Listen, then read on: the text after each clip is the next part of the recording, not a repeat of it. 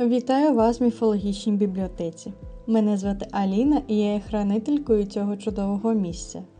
Сьогодні я розкажу вам про традиційний календарний рік давніх слов'ян. Як відомо, слов'яни були землеробами, що означає, що їхній календар був прив'язаний до аграрного циклу. Відмінним від сьогодення є все поділ на пори року, місяці та навіть тижні. Існує купа теорій щодо часового розподілу слов'ян, але більшість дослідників та реконструкторів схиляються до думки, що в кожного племені була своя система часозлічення. Почнемо з найменшої частини дня. Його тривалість відрізнялася з порами року, бо рахувалася від сходу до заходу сонця.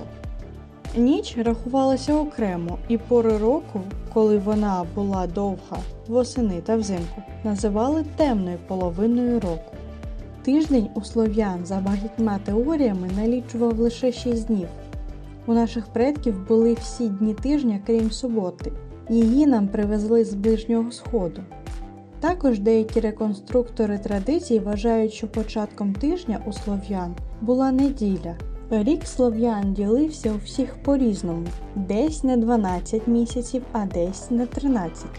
У деяких племен основним поділом був 12-місячний рік, але раз на 3 роки вони додавали 13 місяць. Племена, що орієнтувалися за місячними фазами, одразу ділили рік на 13 місяців по 28 днів, що в сумі давало 364 дні. Правда, дати початку місяців з нашими не збігалися зовсім. Як і Новий рік, який давні слов'яни відмічали на початку весни, а не посеред зими. З нашими порами року слов'яни також не мали нічого спільного. Якщо в певних племен і існували чотири пори року, прив'язувались вони до сонцестоянь та рівнодень, а у інших слов'ян, за багатьма теоріями, міжсезоння як такого не існувало взагалі. У таких народів і дотепер весна називається перед літом, а осінь перед зимою. Такий поділ особливо був характерний для племен, що жили під впливом вікінгів. Свята наших предків, як я вже згадувала, були пов'язані з аграрним циклом та солярними подіями. Першими святами, які передували весняному рівноденню, були проводи зими, що подекуди звалися винесенням марени і супроводжувались символічним спаленням її опудала, та навські дні від слова нав, назви потойбічного світу. Тоді віддавали почесті предкам. Далі були заклики весни веснянками та комоїдиця, день пробудження ведмедів, символа Велеся зі сплячки. В сам день рівнодення був уже солярний цикл міфів. Пробуджувалася після зими друга із постать сонця ярило. В цей період починалися оранки та посіви різних рослин.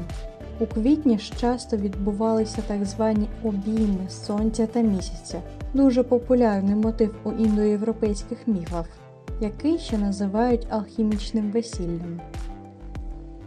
Влітку починалися зелені свята та тривали близько тижня.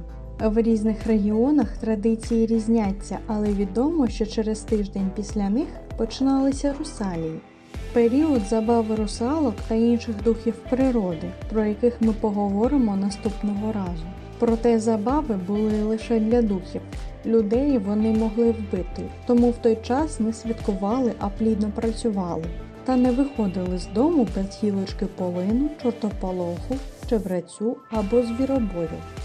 Одразу після цих свят наставав третій епізод солярного циклу купала. Традиційно це свято літнього сонцестояння, але з новим циклом його перенесли на липень. Зараз же воно ймовірно вернеться на вірну дату.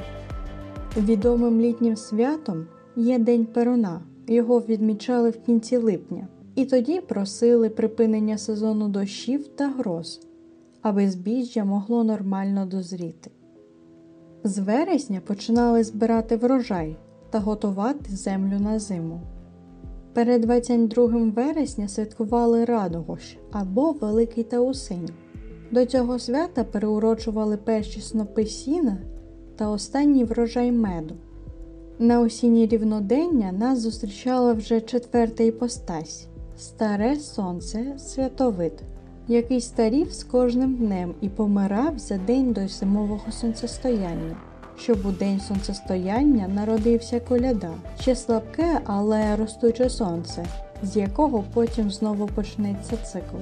В цей час прийнято було ходити по сусідах та співати колядки, що бажали господареві гарного врожаю і здорової худоби. Після цього починався просинець, так слов'яни називали січень, і в цей час ставало світліше, тому наші предки починали готувати знаряддя праці, аби не гаяти часу навесні. На сьогодні це все, але я хочу повідомити, що у мене з'явилася сторінка в інстаграмі. Посилання буде в описі до епізоду, де ви зможете побачити моє життя як подкастерки, студентки, майстрині та читачки. Також там будуть анонси нових випусків, цікаві факти зі світу міфології та історії, а також мої власні твори з фантазійними мотивами. Дякую, що завітали до міфологічної бібліотеки. Буду рада бачити вас щосереди з новими міфами. А поки гарного дня! І не забувайте, що міф це лише перша іскра, що висікається розумом при зіткненні з реальністю.